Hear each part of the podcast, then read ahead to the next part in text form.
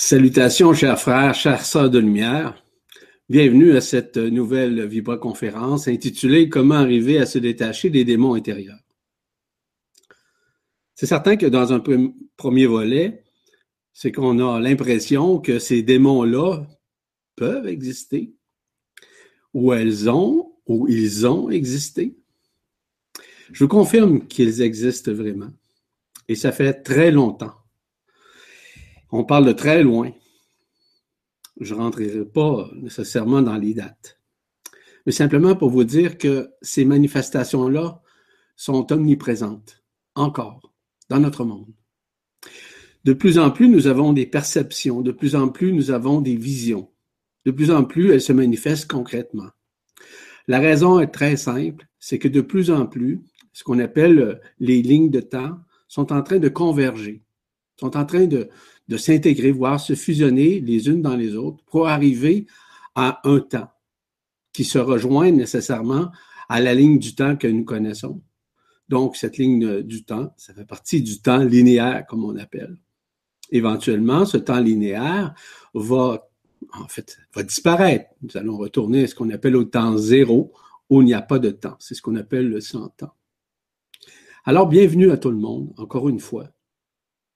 Et c'est avec plaisir que je fais cette euh, conférence. Je vous dis dans un premier temps que il y a début des années 90, j'avais écrit un livre, ok, que je n'ai pas publié pour des raisons très simples. Vous allez comprendre pourquoi. Ce livre s'intitulait euh, Possession, mythe ou réalité.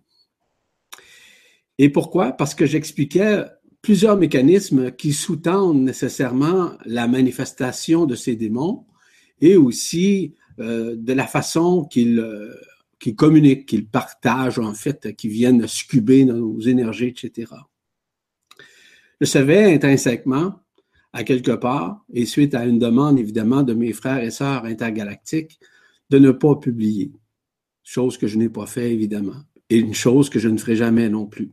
Sauf qu'aujourd'hui, j'avais une grande intention, c'est justement de vous communiquer, de vous partager certains mécanismes qui sous-tendent ces manifestations-là, qui proviennent des mondes parallèles, en l'occurrence. Et je vous rappelle encore une fois que ces mondes parallèles, de plus en plus, se dévoilent. En fait, de plus en plus, nous avons accès à différentes entités, les entités de la nature, par exemple, que ce soit les elfes, que ce soit les ondines, les dragons, ou même les gnomes, les fées, et les, peu importe. Il y en a des élémentaux euh, en grande quantité, comme vous le savez. Il y a beaucoup qui nous encadrent, il y en a beaucoup qui nous aident, il y en a beaucoup nécessairement qui ont fait partie euh, des manifestations, notamment de la matrice astrale. C'est surtout de ça que je vais vous parler aujourd'hui. Évidemment qu'on pourrait parler des entités de la nature les plus reconnus sur les plans multidimensionnels qui font partie de la Confédération intergalactique des mondes libres, notamment les dragons. D'ailleurs, j'ai fait une conférence, comme vous le savez, sur les dragons, euh, sur les elfes, sur les gnomes, ainsi que sur les ondines. Mais encore une fois, je ne veux pas rentrer à l'intérieur de cette, de cette histoire ou de ces histoires en l'occurrence.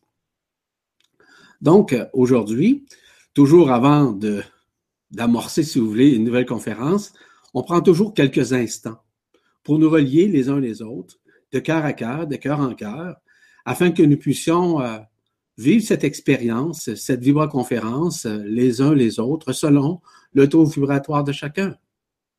Donc, il y a des choses peut-être que vous allez comprendre, d'autres que vous comprendrez peut-être pas, on ne sait pas. De toute façon, ce qui est important, c'est que on vous révèle certains mécanismes. Et pourquoi révélons-nous certains mécanismes aujourd'hui? Parce que c'est le moment. Nous sommes vraiment dans une période apocalyptique, dans une période de révélation. Et les révélations sont de plus en plus fortes, sont de, de, plus en plus grandes et surtout de plus en plus importantes, afin de vous aider à comprendre ce que vous allez voir, ce que vous allez vivre, ce que vous allez vibrer et ce que vous allez reconnaître de l'extérieur, mais aussi de votre propre intérieur. Donc, on prend ces quelques instants avant d'amorcer nécessairement cette vibra-conférence.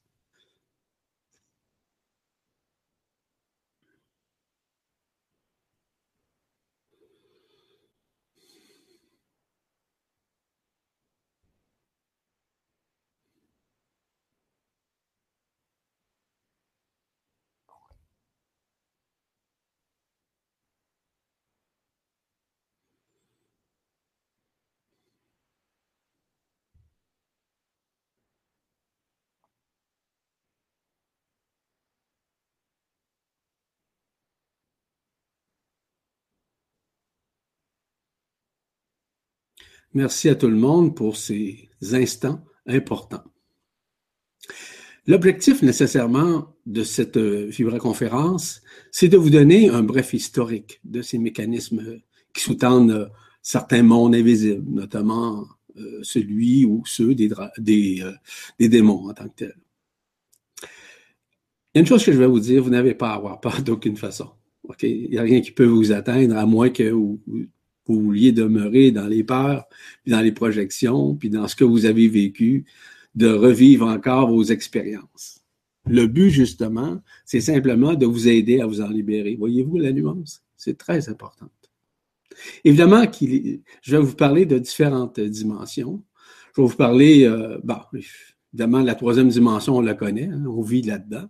Je vais vous parler euh, un peu plus de la quatrième dimension ainsi que de la cinquième dimension. Euh, évidemment, qui se manifeste pas dans la cinquième dimension, mais simplement pour vous expliquer la différence de potentiel existentiel entre la quatrième et la cinquième dimension, ce qui est extrêmement important à mon humble avis. Et comme je vous ai mentionné, le but, ce n'est pas de vous faire peur, mais que vous ayez au moins une idée, euh, on pourrait dire, euh, dimensionnelle de ce que, ça, que, ce que ces démons-là peuvent représenter. C'est aussi de dévoiler ce qui est invisible, qui vit parmi nous, proche de nous, puis plus proche qu'on l'imagine. de dévoiler les manifestations, notamment des égrégores astraux, euh, qui font partie de la loi d'action euh, comme vous savez, qui est la loi karmique, la loi de la dualité. Hein? C'est comprendre aussi pourquoi nous avons des effets et des comportements qui sont parfois négatifs, qui viennent envenimer nos vies. Il y a des raisons à ça. Mais tout ça est sous-tendu par quelque chose et par des êtres. Ces êtres-là euh, viennent vulnérabiliser, dis-je bien, nos vies pour toutes sortes de raisons. Maintenant, comment arrive-t-on à les reconnaître? Comment arrive-t-on à les détecter? Comment arrive-t-on à nous en détacher, dis-je bien? Mais aussi, c'est surtout pas d'en faire un duel. Et c'est là la problématique de certaines personnes. C'est d'essayer de les combattre, de les lutter. C'est pas nécessaire. Vous n'avez même pas besoin de faire ça. Vous allez comprendre au fur et à mesure que je vais vous parler de cette expérience, mais surtout de ces manifestations-là et euh, comment arriver à vous en détacher sans que vous soyez excessivement émotif ou excessivement dans le mental? Voyez-vous? C'est ça qui est important. Il est important aussi de comprendre qu'il y a des effets. Des effets qui sont astraux. Les effets astraux sont plus particulièrement touchés par la matrice astrale, comme vous savez. Cette matrice, comme vous le savez probablement, nous a quittés notamment euh, en août, c'est ça, en août 2009, euh, c'est ça, 2009. Et évidemment qu'il y a encore des résidus de tout ça, des résidus qu'on appelle des lignes de prédation. Ces lignes de prédation-là sont encore présentes. On peut les percevoir par moment, dépendant toujours de notre état d'âme, de notre état d'esprit, de notre, notre état euh, d'éveil en l'occurrence. Donc, on peut les voir. Donc, c'est une matrice. Cette matrice-là maintenait nécessairement ces démons. Donc, on appelle ça le bas astral. Le bas astral, encore une fois, je pourrais élaborer euh, largement là-dessus, mais je ne veux pas euh, élaborer davantage. Dans ce monde astral, il y avait ce qu'on appelle des gens qui étaient décédés, ou qui, vivaient, entre guillemets, vous comprenez dans quel sens, qui étaient enfermés dans cette matrice astrale se préparant nécessairement à vivre euh, pendant des, cycles d'incarnation, de nouvelles incarnations, etc. La matrice allait quitter. Maintenant, les gens se retrouvent dans d'autres milieux qui sont des, des milieux sous-jacents, euh, nécessairement non pas à la matrice, mais à des poches d'énergie, de lumière. Encore une fois, je ne veux pas élaborer là-dessus, ce n'est pas l'objectif de cette Vibra euh, conférence. Mais simplement pour vous expliquer que pour les gens qui pensent qu'il y a encore la matrice astrale, euh, c'est terminé. Il y a encore des résidus, des lignes de prédation, je le répète. Maintenant, ces êtres-là qui décèdent, euh, ils se manifestent généralement dans le milieu de ces poches astrales, qui ne sont pas astralisées, mais qui sont, on va les appeler astrales, pour la forme, simplement pour vous faire comprendre qu'ils sont maintenus afin de les préparer à vivre également leur destination, leur ascension et aussi vers où ils vont se diriger lorsque les événements euh, astrologiques, astronomiques, ainsi que libérateurs, euh, libérateurs dans le sens de notre enfermement séculaire, vont être terminés. Ça, on ne sait pas encore la date. Encore une fois, je ne veux pas vous parler de ça. Il y a déjà des conférences que j'ai effectuées à ce niveau. Maintenant, comment arriver à comprendre justement cette matrice qui, a, qui nous a gardés? Bien évidemment que à l'intérieur de ça, euh, on leur a donné un nom. Hein? On leur a donné le, le nom d'enfer. Vous, vous souvenez? Enfer signifie enfermement. Hein? C'est ça que ça veut dire.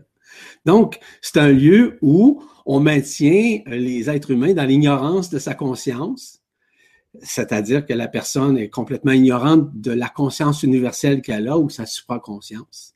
Donc, c'était ça à ce moment-là, quand la matrice était là. C'est ce qu'on appelait à ce moment-là le bas astral.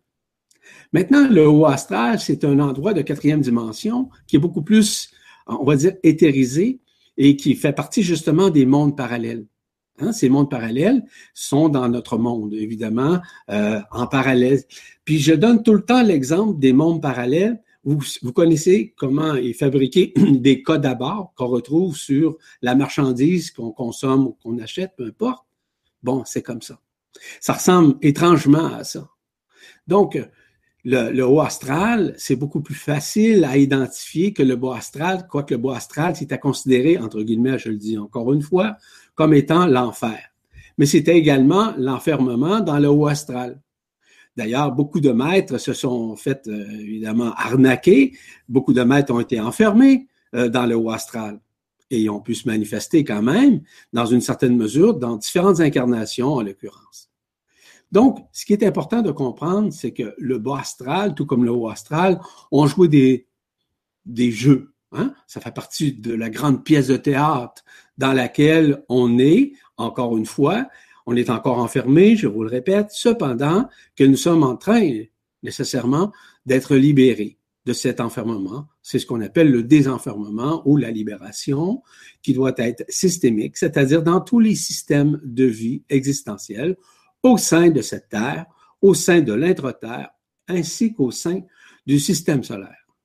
Donc, voyez-vous, tous ces mécanismes-là sont en train de se défaire, de se décloisonner en quelque sorte, afin que nous puissions être libérés, en l'occurrence. Pour comprendre les différences de potentiel entre la quatrième dimension de bas astral et la quatrième dimension de ce qu'on appelle du haut astral, je vais vous identifier grosso modo ce que peut représenter la cinquième dimension pourquoi? Parce que ça va vous permettre de comprendre que dans la cinquième dimension, il ne peut exister des démons d'aucune façon. Ils ne peuvent pas se manifester dans la matérialité d'aucune manière d'ailleurs. Dans la quatrième dimension, ils pouvaient se manifester, ils pouvaient travailler dans les mondes parallèles, ça c'est vrai. Mais dans la cinquième dimension, non. Cependant, il est important pour moi de vous expliquer que la cinquième dimension, c'est un plan de lumière, c'est un plan de l'esprit. C'est un plan de complétude. C'est un plan d'union et de réunification avec l'esprit. Ça, c'est très, très important à saisir. Tandis que la quatrième dimension, c'était beaucoup plus un exercice, si vous voulez, de manifestation avec l'âme, en l'occurrence. Voyez-vous, tous les mécanismes maintenant sont dans une phase de dévoilement. C'est ce que je fais avec vous aujourd'hui. Lorsqu'on parle de cinquième dimension, on parle d'un manque de pénétration euh, qu'on parle multidimensionnel. On parle à ce moment-là de nouvelles formes que nous rencontrons parce que c'est en général de la non-forme, mais il y a aussi des formes. Les formes sont beaucoup plus éthérisées, les formes sont beaucoup plus multidimensionnelles, les formes changent d'un état d'âme à un état d'autre. Euh, dans, un état d'autre, dans le sens d'autres manifestations de formes. Ce sont des infraformes qui peuvent changer euh, instantanément d'un espace à un autre en cinquième dimension. Mais c'est instantané. Ce n'est pas, on n'est pas coincé d'aucune manière, si vous voulez, par un enfermement ou encore par une matrice ou encore par un espace-temps. Mais pas du tout nous avons accès à la multidimensionnalité qui est en cinquième dimension. La cinquième dimension, c'est comme, entre guillemets, un tremplin qui nous permet de rejoindre des dimensions supérieures, sixième, septième, neuvième, onzième, euh, vingt et unième, peu importe. C'est un tremplin en quelque sorte. Donc, la préparation, notamment avant d'atteindre ces dimensions supérieures, c'est la cinquième dimension. Cette plateforme nous permet justement d'aller au-delà du physique. Donc, on se manifeste plus particulièrement avec, avec notre corps d'être-té, qui est un corps de silice. Un corps de silice, c'est d'aucune façon altérable, d'aucune manière, évidemment. Ce qui est important de comprendre à l'intérieur de la cinquième dimension, c'est que nos manifestations sont totalement différentes que sur le plan physique. Donc, il n'y a pas de corps physique comme tel que, où nous sommes en cinquième dimension. C'est pas possible. Par contre, ce sont des énergies. On peut appeler ça des, corps éthériques. On peut appeler ça des corps anthropomorphiques. On peut appeler ça des corps holographiques qui se manifestent en cinquième dimension. Voyez-vous, les nuances sont extrêmement importantes. Et pourquoi je nuance ça? C'est parce qu'il y a beaucoup de personnes qui parlent de la cinquième dimension. Ils pensent qu'ils vont s'en aller en cinquième dimension avec leur corps physique. Oubliez ça. On peut pas. Le corps physique, c'est un, corps de matière. C'est un corps de matière qui provient de la Terre, qui provient des essences de la Terre. Donc, en cinquième dimension, il n'y a pas vraiment ce qu'on appelle d'essence de la Terre. Il y a des énergies, oui, des énergies, cosmiques, des rayons cosmiques, des feux cosmiques, il y a tout ça, c'est vrai. Mais c'est pas le plan physique, c'est pas le, plan de la physicalité ou le plan de la densité. C'est un, un plan qui est totalement libre de tout accroc ou de toute manifestation dite terrestre, entre guillemets, encore une fois. Tous ces mécanismes-là permettent justement au corps de Célis de se manifester en cinquième dimension et de pouvoir se préparer à aller dans des dimensions supérieures.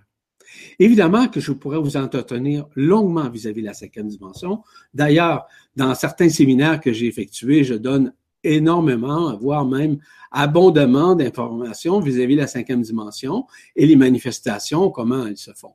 Mais là, je voulais simplement vous brosser un tableau général afin que vous compreniez les différences de potentiel entre la quatrième, on connaît la troisième, je vous l'ai mentionné tantôt, la quatrième ainsi que la cinquième. Parce que dans le monde de la cinquième dimension, c'est un monde de création et de co-création qui est multidimensionnel. C'est au-delà de la forme. Donc, comme je vous ai mentionné, lorsqu'on rencontre un être de lumière en cinquième dimension, on fusionne avec, on communie avec, OK? Il n'y a pas personne, il n'y a pas de hiérarchie en cinquième dimension, ni dans les dimensions supérieures. Ça n'existe pas. C'est simplement des relations euh, vibratoires que nous avons avec ces êtres-là. Donc, voyez-vous, c'est important de comprendre ces mécanismes-là. Pourquoi? Parce que ça fait partie des révélations, encore une fois. Très peu de gens en parlent de la cinquième dimension mais de parler exactement comment ça se passe et de la façon qu'on peut se manifester en cinquième dimension. Écoutez, c'est un, large, euh, une large information à donner euh, comme telle. Donc, c'est pour ça que je fais des séminaires justement pour donner beaucoup plus de détails vis-à-vis -vis les manifestations, notamment en cinquième dimension, mais aussi comment arrive-t-on à vivre en cinquième dimension, non pas dans un vécu physiologique, c'est un vécu avec une conscience universelle, voire une conscience euh, unifiée.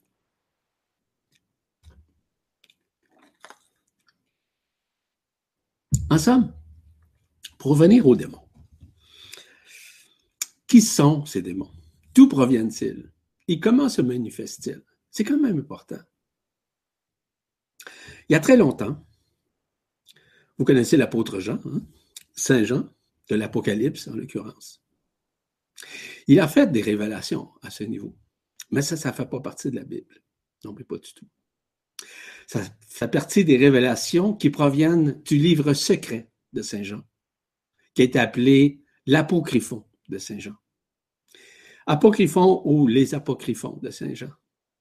Et à l'intérieur, de ce, livre secret, en l'occurrence, il y a abondamment d'informations qui permettent de comprendre les liens avec l'invisible. On a déjà parlé, par exemple, des archontes. Hein?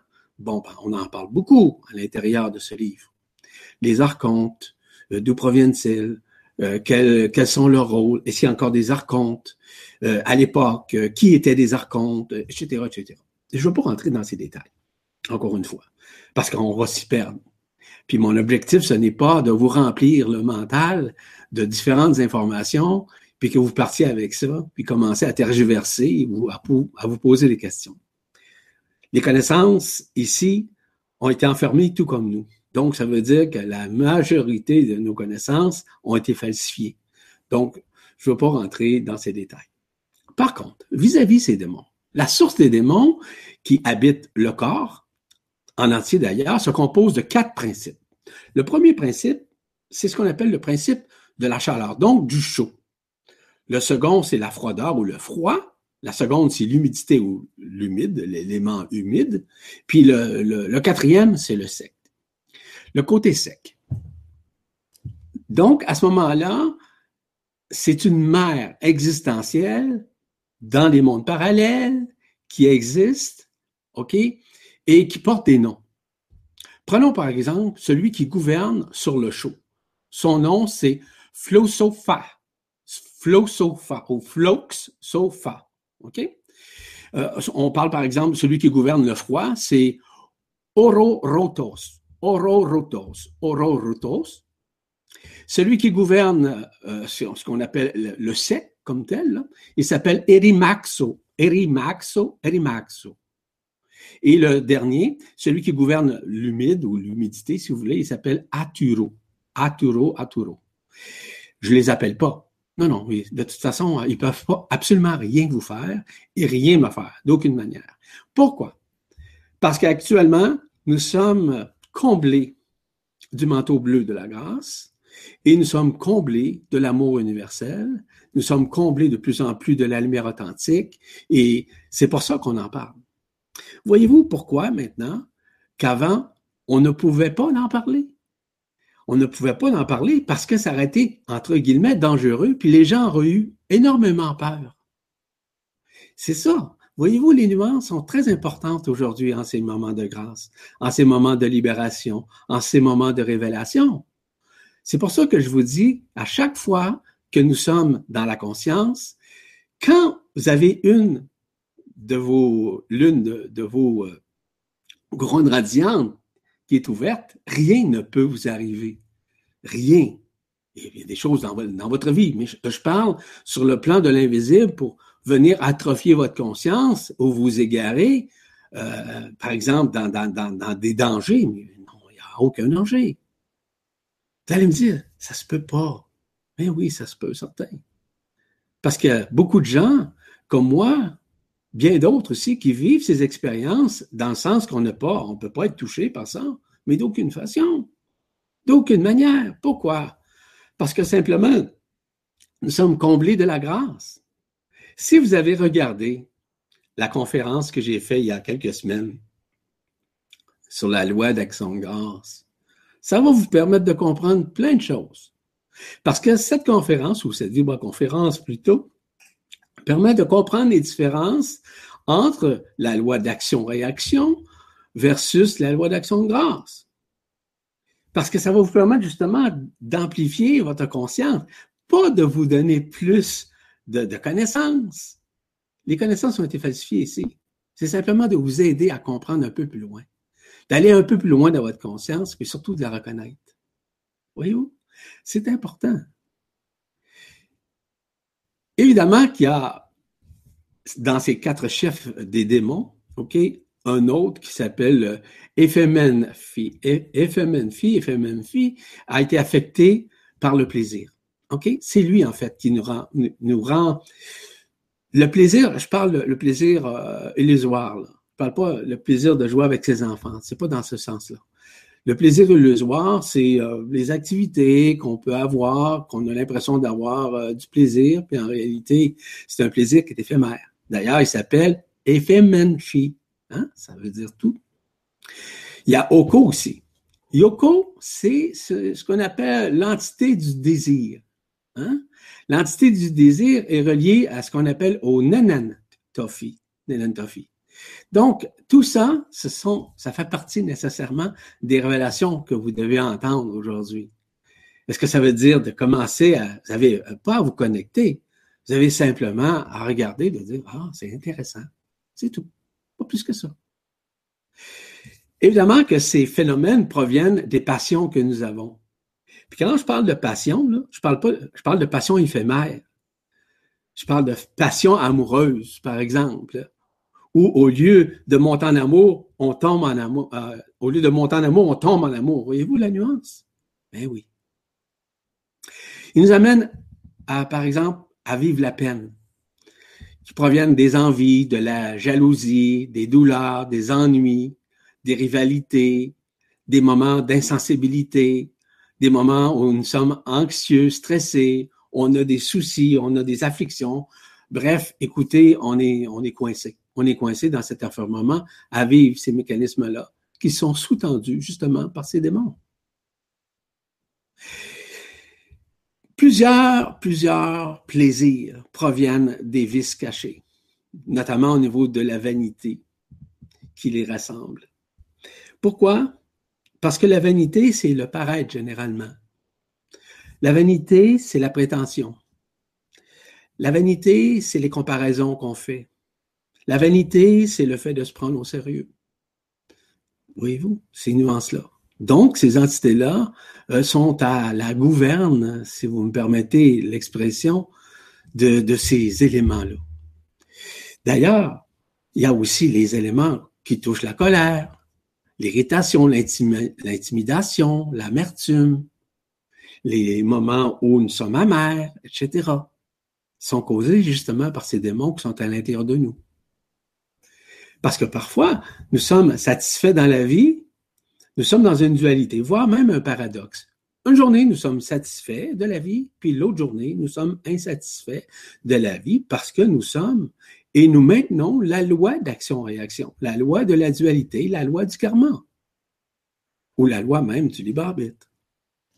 Et lorsqu'on a compris que ces mécanismes-là font partie, notamment de l'enfermement, c'est là qu'on se libère graduellement de ces démons. Parce que vous allez comprendre tout à l'heure quand j'explique l'aspect démoniaque, mais aussi l'aspect du détachement euh, au chapitre de ces démons, on réalise qu'à l'intérieur de nous, nous avons plein de mécanismes qui peuvent le faire en toute conscience et en toute réalité. Vous savez ce que les prophètes nous avaient dit? Je vous parlais tout à l'heure de l'apôtre Jean, parce que l'apôtre Jean, pour votre information, je ne sais pas si vous le savez, c'était Sri Aurobindo. Hein? Donc, Sri Aurobindo, c'est lui qui a apporté ce qu'on appelle la science supramentale ici, en l'occurrence. Euh, en fait, c'est un des 24 anciens aussi. Donc, je ne vais pas rentrer dans les détails encore une fois, mais simplement pour l'identifier en tant que tel. Il a enseigné, il m'enseigne, et tous ces mécanismes-là sont reliés à ces prophéties, en fait. Ces prophètes avaient énoncé qu'au moment, notamment de l'appel de Marie qui vient, qui va, venir, on ne sait pas quand, et ainsi qu'à la manifestation des trois jours de où nous aurons l'occasion de voir tous ces mécanismes-là de l'invisible. Tout à l'heure, je vous ai parlé des lignes de prédation, je peux parler aussi des lignes d'isolation, on va parler aussi des lignes de libération. C'est à un moment donné, je vais faire une conférence sur les lignes de libération. Ça, c'est très, très important. En fait, c'est à l'inverse des lignes de prédation. C'est des lignes qui, qui, sont installées à l'intérieur de nous qui permettent de nous libérer de l'emprisonnement, des affres de l'emprisonnement, en l'occurrence. Voyez-vous? Il y a beaucoup de mécanismes comme ça qui doivent être révélés. Et pourquoi? Parce que ces démons doivent être libérés aussi des profondeurs de la terre. Mais il y a d'autres démons que je ne veux pas vous parler. D'autres démons qui sont encore plus puissants. Mais je parle aujourd'hui surtout des démons intérieurs qui viennent se manifester et qui nous rendent vulnérables. En d'autres termes, dans les colères, dans l'anxiété, euh, dans, la vanité, dans l'orgueil, tout ça, je ne veux pas euh, davantage expliquer ça. Je vais en parler tout à l'heure pour vous donner, grosso modo, si vous voulez, leur manifestation et pourquoi. Parce que si vous êtes dans le cœur, c'est certain que vous n'aurez pas de problème nécessairement à vivre justement cette libération, mais surtout de vous libérer des failles. Puis tout à l'heure, je vais vous en laisser quelques mots vis-à-vis le phénomène des failles qui sont à l'intérieur de nous, qui font en sorte que nous sommes vulnérables à, à ce que ces démons se manifestent à l'intérieur de nous dans des moments où nous sommes notamment fatigués, par exemple.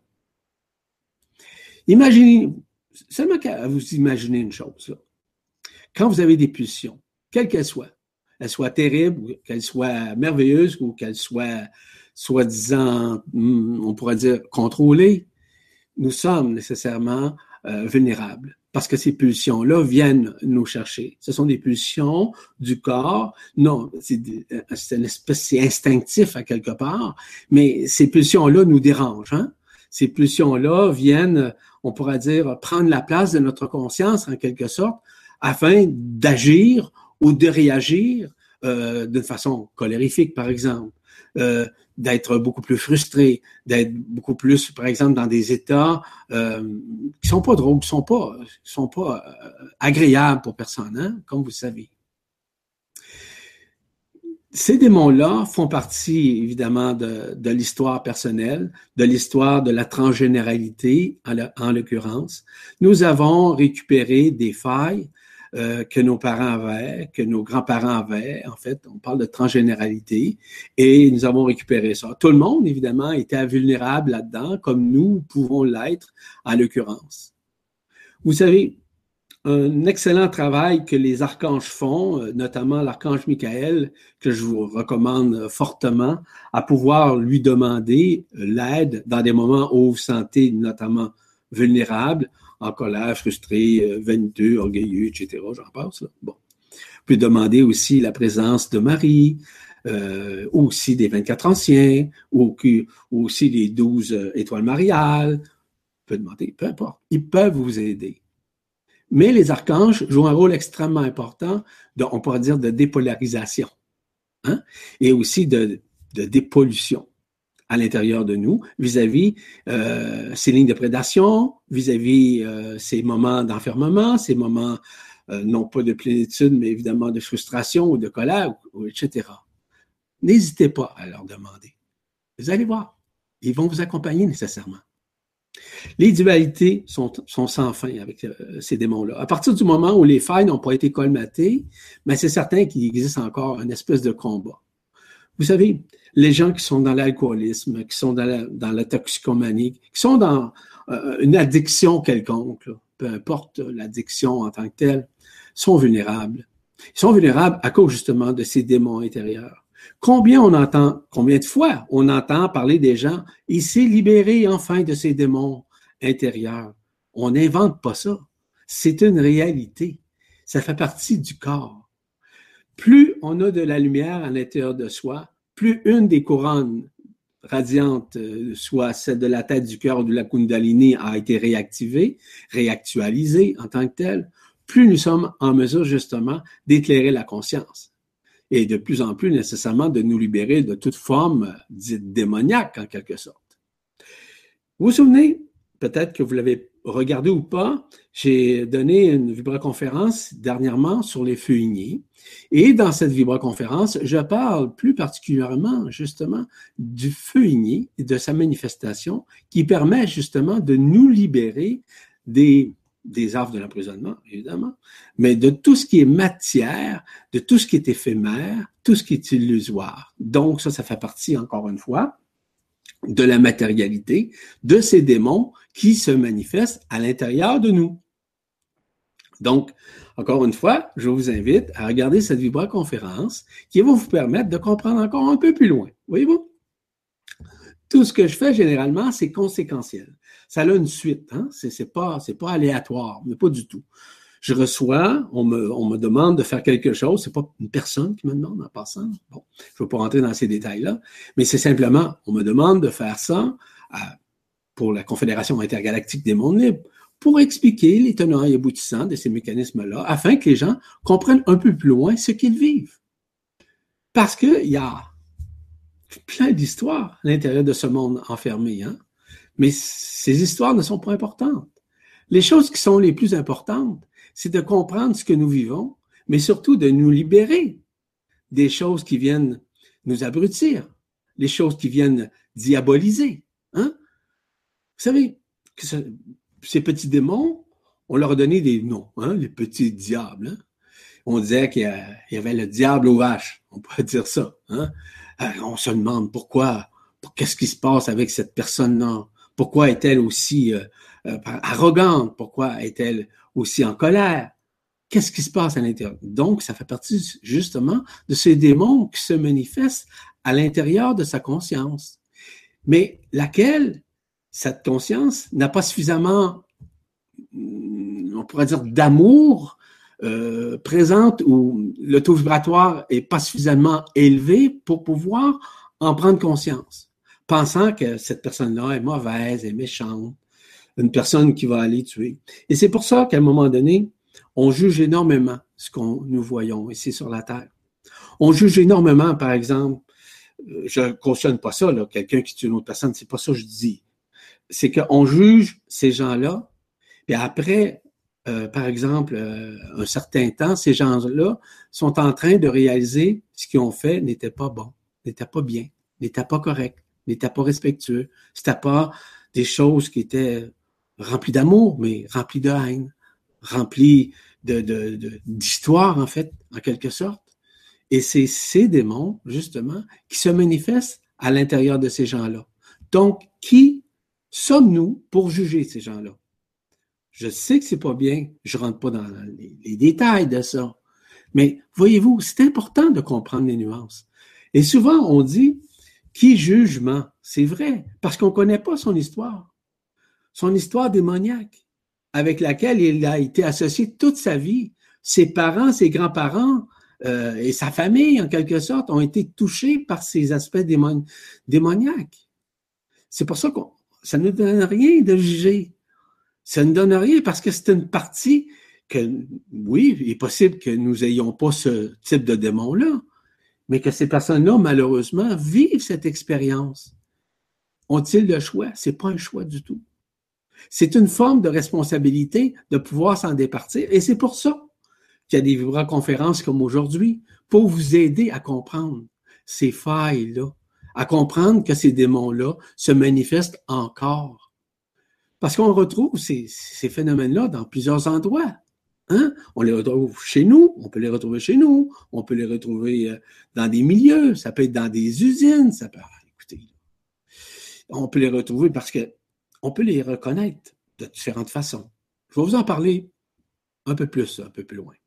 Ce qui est important de réaliser, c'est que on peut retrouver ces, entités-là dans des usines, on peut les retrouver dans des centres commerciaux, dans des grands espaces où il y a beaucoup de, de roulement en quelque sorte. Ils ont souvent des odeurs nauséabondes euh, d'un démon à un autre. Et ça, pour vous donner un exemple, euh, vous pouvez avoir un démon qui peut avoir une, odeur d'une vieille urine, par exemple, de l'urine, vous savez, comme l'urine pourrie, ou quelque chose de genre. Mais encore une fois, euh, c'est relatif euh, d'un démon à l'autre. Je ne commencerai pas à vous donner les odeurs des démons, même pas du tout. Simplement pour vous expliquer que c'est un exemple. Hein? Quand un démon se manifeste, c'est parce qu'il y a des failles. Mais ces failles proviennent d'où? Proviennent justement de nos frustrations, de nos colères proviennent de l'orgueil, de la vanité, proviennent de la gourmandise, proviennent de la toxicomanie, tout ça. Je vais vous expliquer ça. Pourquoi? Parce que ça fait partie encore de certaines pathologies que certains psychologues ne comprennent pas. Mais ils ne comprennent pas parce qu'ils ne veulent pas, c'est parce qu'ils ignorent ça. Ils ignorent ces mécanismes-là. Encore une fois, vous allez comprendre un peu plus loin. Et c'est pour ça qu'à l'intérieur de cette vibra-conférence, vous allez comprendre que ces démons-là se manifestent sur plusieurs plans. Hein? Et sur le plan mental, mais surtout au niveau de certains corps subtils. Et ça, c'est important aussi. Parce que les corps subtils et plus vulnérables, évidemment, sont au niveau de la conscience dite ordinaire, là, ça c'est important de comprendre, c'est au niveau du corps émotionnel, le corps causal ainsi que le corps mental ces corps-là sont extrêmement vulnérables. Et pour chasser, entre guillemets, les démons, c'est simplement d'avoir suffisamment de conscience pour rentrer vibratoirement dans le cœur pour pouvoir avoir la, on pourrait dire la faculté du cœur, la faculté de la lumière, la vibration du cœur pour pouvoir s'en euh, s'en départir ou les chasser en l'occurrence. Donc, les failles. Les failles sont, sont ouvertes, souvent. Et sont ouvertes, surtout, je vous l'ai dit au tout début, c'est particulièrement où nous sommes frustrés, mais surtout lorsque nous sommes fatigués. La fatigue, on est très vulnérable lorsque nous sommes fatigués. Donc, on est moins patient, moins tolérant, hein, on endure moins les choses, euh, on a encore des peurs, etc. Parce que les failles sont liées à des anomalies avec un corps. Le corps des désirs. Le corps des désirs lié au corps émotionnel. Par des mécanismes qui sont beaucoup plus pulsionnels. Pulsionnels, ça veut dire qui sont relatifs notamment à des peurs, par exemple. Hmm? Donc, ça arrive à ce moment-là. Lorsque nous avons des peurs, on, est beaucoup plus vulnérable face à la démonstration de la faille qui s'ouvre devant l'entité, devant le démon, qui va interpénétrer le corps et va pouvoir venir chercher, voire succuber l'énergie à l'intérieur de soi. Donc, ces peurs-là attirent les démons. Combien de fois, dans combien de conférences, dans combien d'ateliers, dans combien d'articles que j'ai faits, que je vous ai parlé, vous choisissez la peur ou choisissez l'amour? Les gens disent, choisis l'amour, c'est systémique, c'est systématique de donner une réponse comme ça. Je comprends. Et c'est normal, j'espère. Parce que automatiquement, en choisissant l'amour, l'entité ne peut vous pénétrer. C'est une, comment je dirais bien, une sauvegarde, euh, l'amour. Je vous dirais que c'est un, c'est un voile.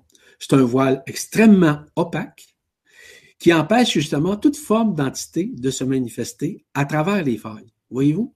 Des petits trucs que je vous donne, tout simplement.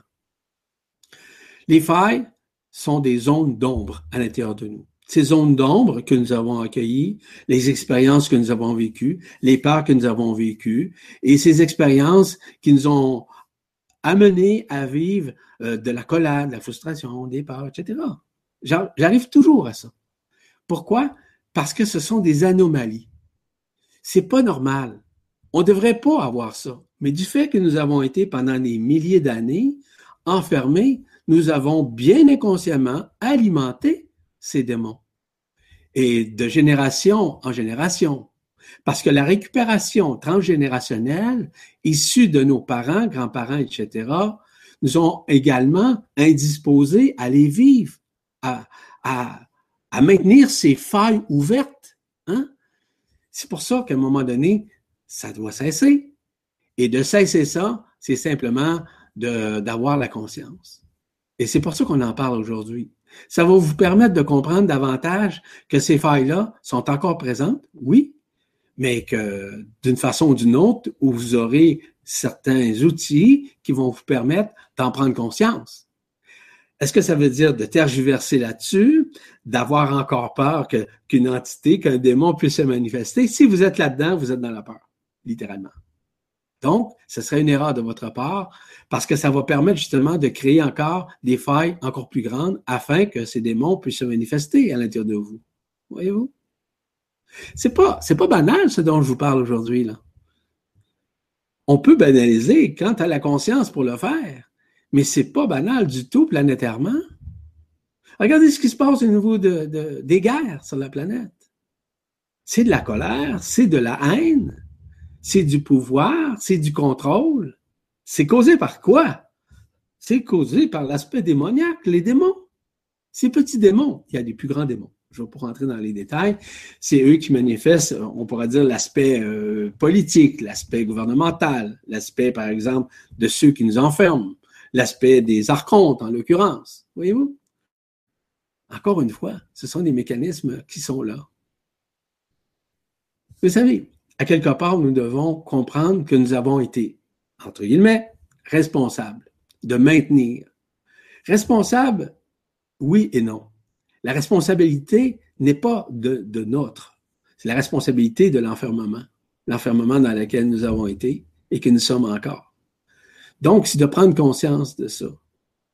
La responsabilité que nous avons aujourd'hui, c'est simplement à savoir ce que vous venez d'apprendre et que vous apprendrez au cours de, la prochaine heure, va vous permettre de comprendre un peu plus loin, un peu plus loin, encore plus loin, que on peut être possédé, entre guillemets, temporairement, hein, évidemment, c'est pas toujours. Euh, ceux qui se départissent de leurs démons, souvent, c'est à, vie, oui. De d'autres, c'est récurrent, ça revient. Pourquoi? Parce qu'ils sont encore dans leur peur.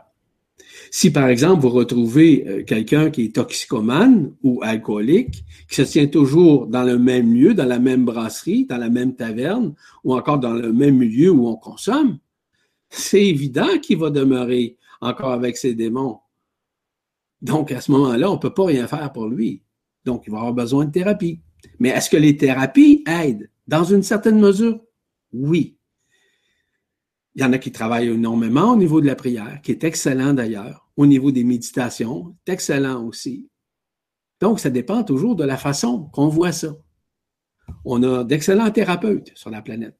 On a des thérapeutes qui travaillent énormément, abondamment, pour aider les gens à se sortir de ces mécanismes-là.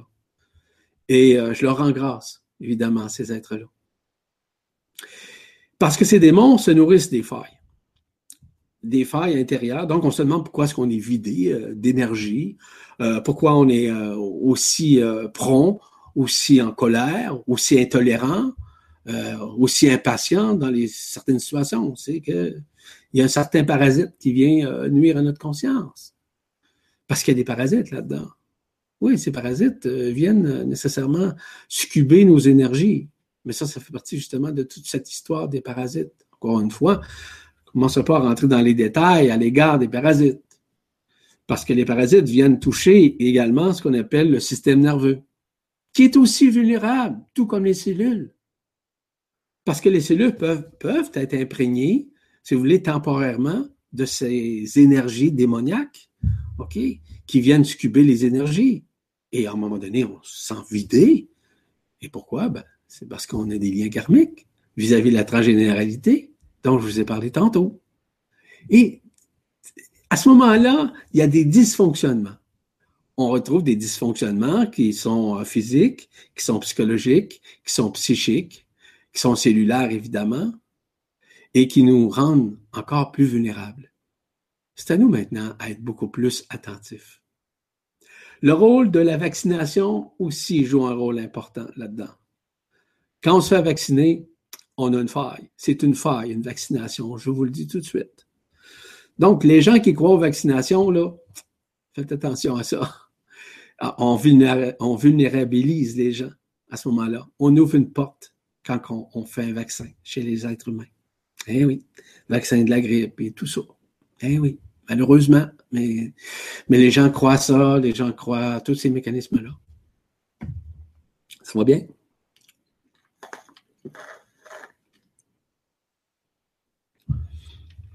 C'est certain que d'expliquer ces mécanismes-là,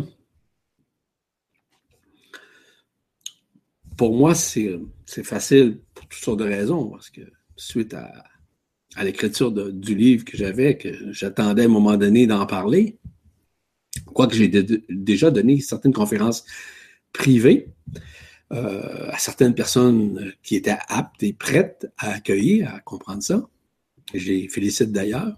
Euh, à savoir s'ils ont tout compris, je ne sais pas, c'est pas important. Ce qui est important, c'est de réaliser que ces entités, ces aspects démoniaques-là, euh, se manifestent et euh, comment arriver euh, à s'en détacher en tant que tel. Rentre dans jeu des éléments très importants. Je ne sais pas si vous êtes au courant, mais au cours des dernières années, j'ai offert aux gens sur la presse galactique des listes d'égrégores. Et ces listes d'égrégores permettent de comprendre c'est quoi, en fait. C'est quoi un égrégore en tant que tel? Pour brosser un tableau très rapide, ce sont des sphères d'énergie, des bulles d'énergie, qui sont issues, qui étaient issues initialement de la matrice. Ces égrégores, ces égrégores-là tendent maintenant à disparaître, tendent maintenant à éclater.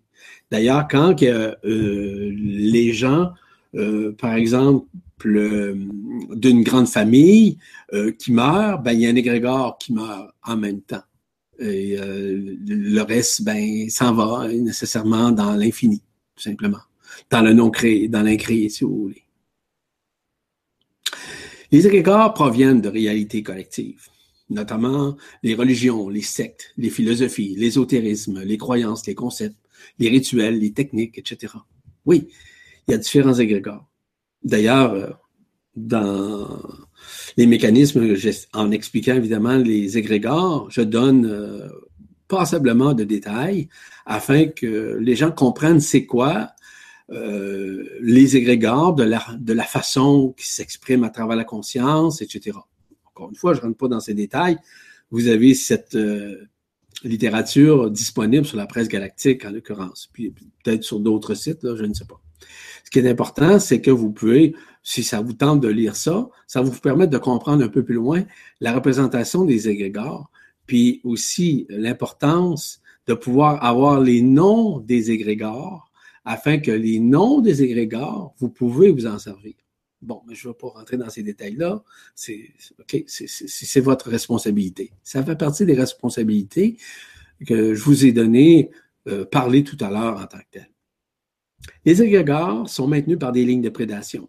Les lignes de prédation, je vous ai parlé tout à l'heure, qui étaient associées avec la matrice astrale. Il y a encore des lignes de prédation. Ces lignes de, prédation sont en train de se dissoudre grâce justement au feu ainsi que à l'action, euh, l'action de grâce, en fait, ce qu'on appelle euh, l'énergie de l'action de grâce ou l'état de grâce qui nous permet justement de dissoudre ces éléments. Vous savez, tout ce qui amène nécessairement à grandir, à faire amplifier les égrégores, ce sont encore nos peurs, nos émotions, la haine, la vengeance, le pouvoir exacerbé, le suicide, les meurtres sordides, les abus de tout, de tout, à tous les niveaux, surtout sur les plus démunis. Vous savez, partout sur la planète, on abuse de, de l'être humain. Mais ça, ce sont des égrégores. Ce sont des égrégores qui sont très vivants. Ils sont très vivants dans le sens qu'ils succubent l'énergie et peuvent servir à d'autres personnes. En l'occurrence, les archontes en tant que tels, qui sont à la base nécessairement de la création de ces égrégores euh, en maintenant des lignes de prédation. Encore une fois, pas plus de détails, parce qu'on passerait des heures et des heures à jaser de tout ça, mais c'est pas l'objectif. C'est simplement vous donner, vous brosser un tableau assez rapide, afin que vous compreniez, si vous voulez, euh, tout ce qui se passe dans l'invisible que nous ne connaissons pas, mais que nous allons connaître et reconnaître à partir du moment où l'appel de Marie va se faire et à partir du moment où Arcolobus va se manifester d'une façon intégrale. À ce moment-là, on va pouvoir percevoir toutes ces lignes de prédation, tous ces démons, qu'ils soient grands, qu'ils soient petits, qu'ils soient peu importe. À ce moment-là, nous serons littéralement libérés de tous ces mécanismes-là. Donc, il y a les modes. La mode rentre dans les égrégores, les cultures ancestrales, les pensées collectives. Dans différents pays, on retrouve justement ces manifestations, surtout lorsqu'il y a des guerres, surtout lorsqu'il y a des conflits, lorsqu'il y a des ruptures, si vous voulez, culturelles, lorsqu'il y a des, des éléments de haine qui s'installent entre les pays, en l'occurrence. Il y en a une quantité phénoménale. Ce dont je veux vous parler, c'est surtout vous connaissez la religion catholique et sûrement d'autres euh, mythes euh, religieux nous ont parlé des péchés capitaux. Les péchés capitaux, ça existe vraiment. Mais j'aime pas le mot péché. On pourrait peut-être appeler ça une errance. Une errance bien inconsciente. On veut pas. Vous savez, ah, je vais les nommer pour vous donner quand même certaines explications qui vont, qui vont vous permettre de voir peut-être qu'à l'intérieur de vous, vous avez, certains mécanismes qui sous-tendent un de ces sept P, cette errance. Hein? On va aller plutôt dans les errances, parce que le mot péché, c'est simplement euh, l'erreur.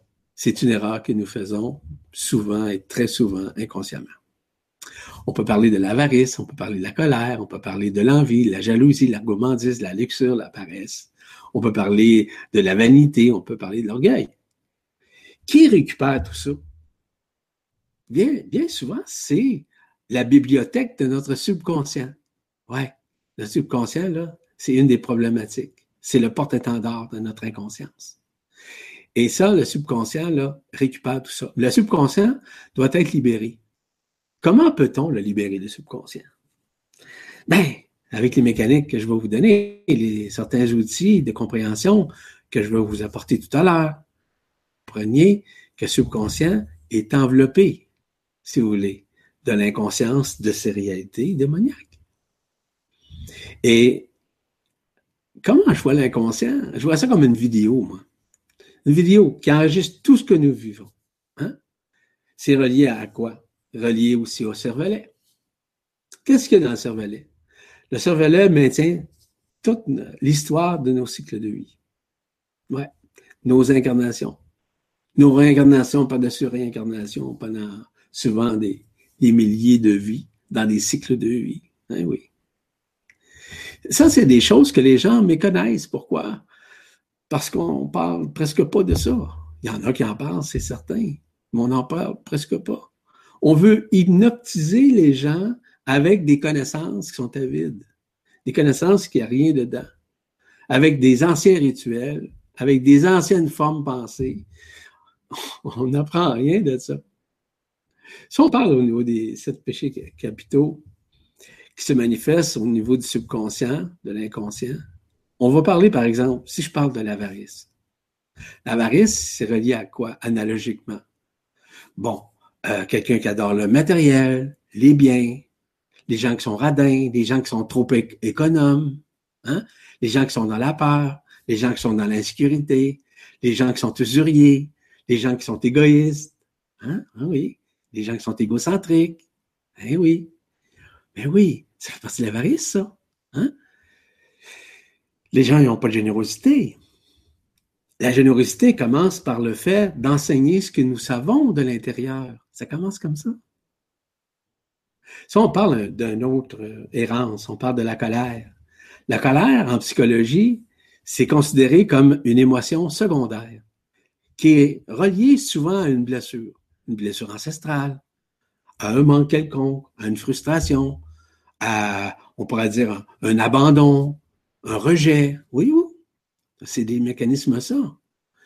Comme ça qui se manifeste. Puis la, personne vit cette, cette colère, vit très intensément cette colère. Mais il y a des réalisations qui se sont manifestées à travers sa conscience qui fait vivre ces colères-là. Hein? Il y a des types de colère. Les types de colère, c'est les attentes qu'on a, qu'on est impatient, les déceptions qu'on a, la trahison qui peut se manifester. Il y a, aussi les frustrations, les, les tracasseries, les choses qui nous, tracassent, les tromperies, on se fait avoir, on se fait duper, hein? on se fait arnaquer. Ben oui, mais ça crée de la colère, ça. Ça crée de la, de, la, la, manifestation qui, qui, qui vulnérabilise, dis-je bien, la conscience de l'être. Si on parle de l'envie, de la jalousie, c'est une avidité, c'est une frustration de ne pouvoir combler des désirs. Ce sont des caprices qui font partie de l'illusion. C'est une convoitise. C'est des désirs impétueux, par exemple, de, de maintenir euh, le fait que nous sommes euh, jaloux de quelqu'un, on a envie quelqu'un, j'aimerais bien avoir comme toi. Le voisin qui vient de une voiture euh, neuve, l'autre voisin veut s'en acheter une aussi. Il vient de changer, évidemment, euh, sa, piscine, puis il veut en avoir une pareille. C'est ça, la jalousie. Ça fait partie aussi de l'envie, de la compétition, des rivalités, des comparaisons qu'on fait. C'est vrai, ce sont des réalités. Si ça vous concerne, c'est pas grave, vous en faites pas avec ça. Mais vous allez avoir des outils pour regarder ça objectivement. Vous n'allez pas crier ça sur les toits. Simplement, vous sentez ça à l'intérieur de vous, puis vous êtes capable au moins d'avoir la responsabilité d'en prendre conscience dans un premier temps. Dans un second temps, d'avoir nécessairement ce dont euh, vous avez besoin pour combler l'espace, pour combler, mais plutôt euh, colmater la faille que vous avez, afin que cet aspect démoniaque ne puisse se manifester de nouveau au niveau de votre conscience. Voyez-vous? Il y a la gourmandise. La gourmandise, c'est un élément d'avidité, euh, d'avoir euh, continuellement des désirs.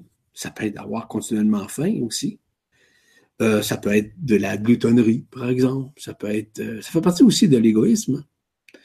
L'ivrognerie est reliée à ça.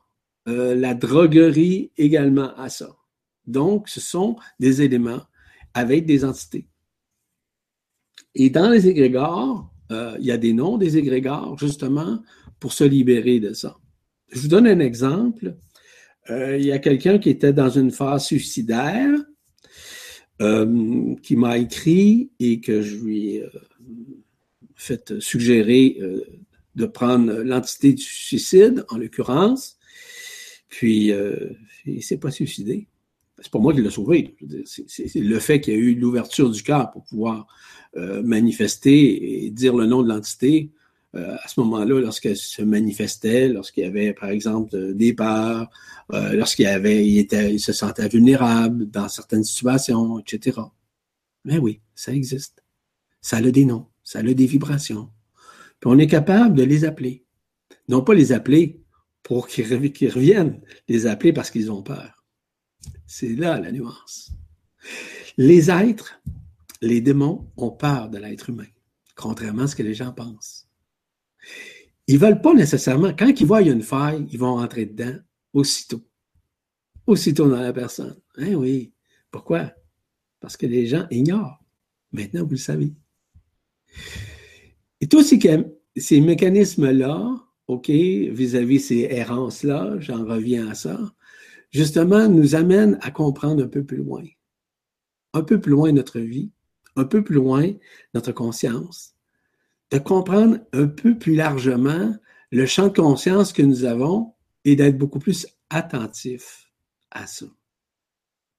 Si on parle d'une autre errance, quand on parle de luxure, par exemple, la luxure, c'est la débauche, hein? c'est l'animalerie en quelque sorte, hein? la lascivité, des orgies, etc. Hein? La sensualité exacerbée, euh, exagérée, euh, euh, la séduction, etc. Ça fait partie de la luxure, ça des excès, des abus, de l'infidélité, etc. C'est pas de la morale religieuse, ce sont des réalités. Ce sont justement des aspects démoniaques qui se, manifestent. Si on prend par exemple euh, la paresse, la paresse, ça peut être intellectuel. Ah oui. Euh, on veut pas apprendre, on veut pas lire, on veut pas s'informer, on s'en fout. Hein? Dans une certaine mesure, c'est pas fou non plus. Mais ça peut être une paresse intellectuelle.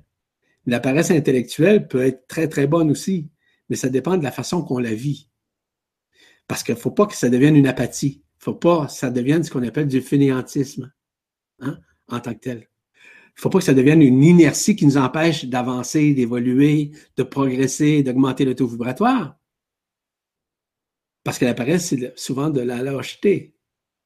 C'est un aspect asocial. Euh, ça peut être un aspect aussi sur plusieurs plans. La vanité et l'orgueil, c'est un autre aspect important. C'est une catégorie très particulière, de nature morte. Parce que ça nous permet justement de comprendre que la vanité et l'orgueil, ce sont des mécanismes qui sont reliés à de l'égocentrisme, à de l'égoïsme, un amour propre. Ça va jusque parfois de la condescendance, de la médiocratie. Et ça peut être de l'autodérision vis-à-vis des autres. Ça peut être de se, savoir supérieur, dans certains cas, de se savoir inférieur. De, c'est tellement un grand manque de respect. C'est une fuite vers ça. Les gens qui, qui sont orgueilleux, qui sont vaniteux, sont très vulnérables psychologiquement, sont très vulnérables psychiquement aussi sont très vulnérables aussi à recevoir les aspects démoniaques qui sont encore plus grands à l'intérieur de, ces êtres-là. Parce que dans l'humilité, il ne peut avoir d'orgueil, de vanité, de présomption. Il ne peut avoir de négligence vis-à-vis de quoi que ce soit. On ne peut pas se vanter, on ne peut pas se prétendre, on ne peut pas se sentir euh, meilleur que quiconque. On ne peut pas se prétendre. On ne peut pas. Donc, à ce moment-là, c'est un travail qu'on a à faire sur nous. Parce que dites-vous une chose, que ces errances nous mettent souvent dans les dualités. Puis ces dualités touchent la, physicalité, dis-je bien, le corps physique, les cellules, le plan vital aussi. Et ça touche aussi la vibration, la vibration de votre conscience.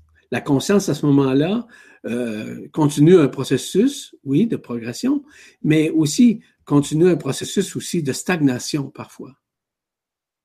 Parce que si le mental est orgueilleux, si l'ego est orgueilleux ou la personnalité ou la personne, c'est certain que c'est pas facile.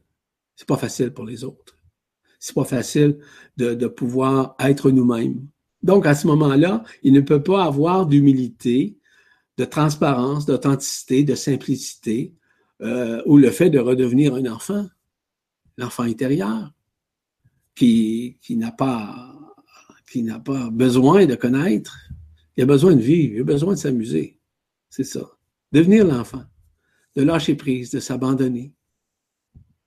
Toutes ces dualités-là font en sorte que nous soyons vulnérables. Vulnérables à n'importe quoi, vis-à-vis n'importe qui, à cause des émotions. Ça fait partie justement de ce dont je vous ai mentionné tout à l'heure à l'égard des trois corps, euh, trois corps euh, émotionnels, c'est-à-dire les, trois corps vitaux, les corps subtils. Parce que ces corps subtils, en passant pour, pour votre information, les sept corps subtils doivent disparaître, doivent se dissoudre à un moment donné.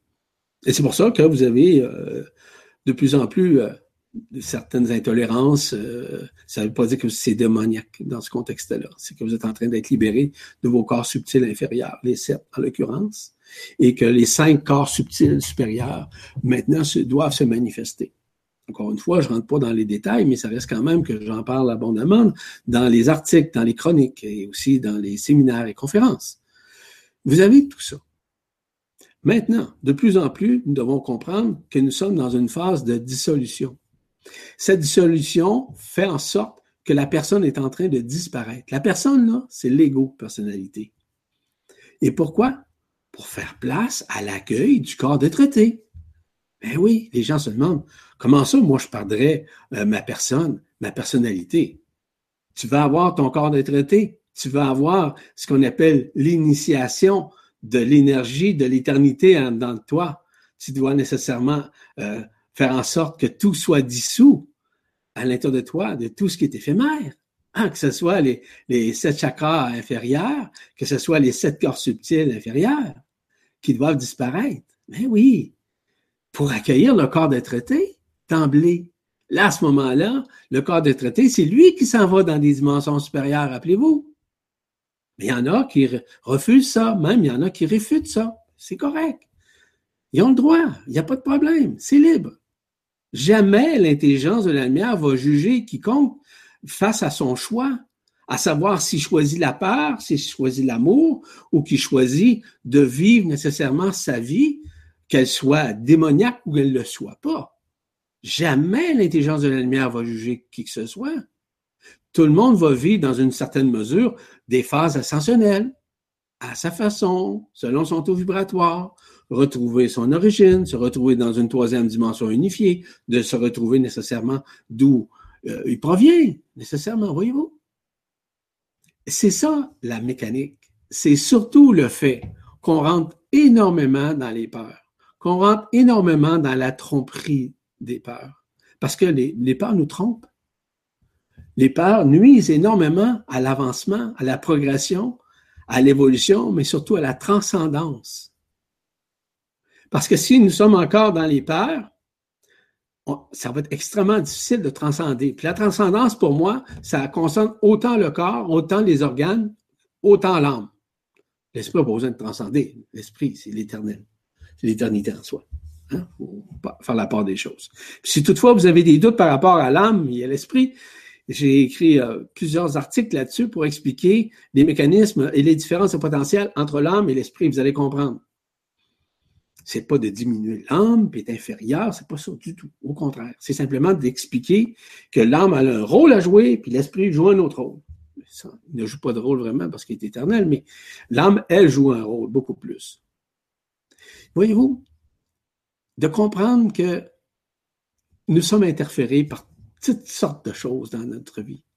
Sur le plan spirituel, on ne peut pas avancer si nous sommes encore dans les dualités dans des dualités vis-à-vis des gnomes, des, des, des gnomes, excuse-moi, des dogmes, dis-je bien, des concepts, des façons de faire, des techniques, etc., etc., etc.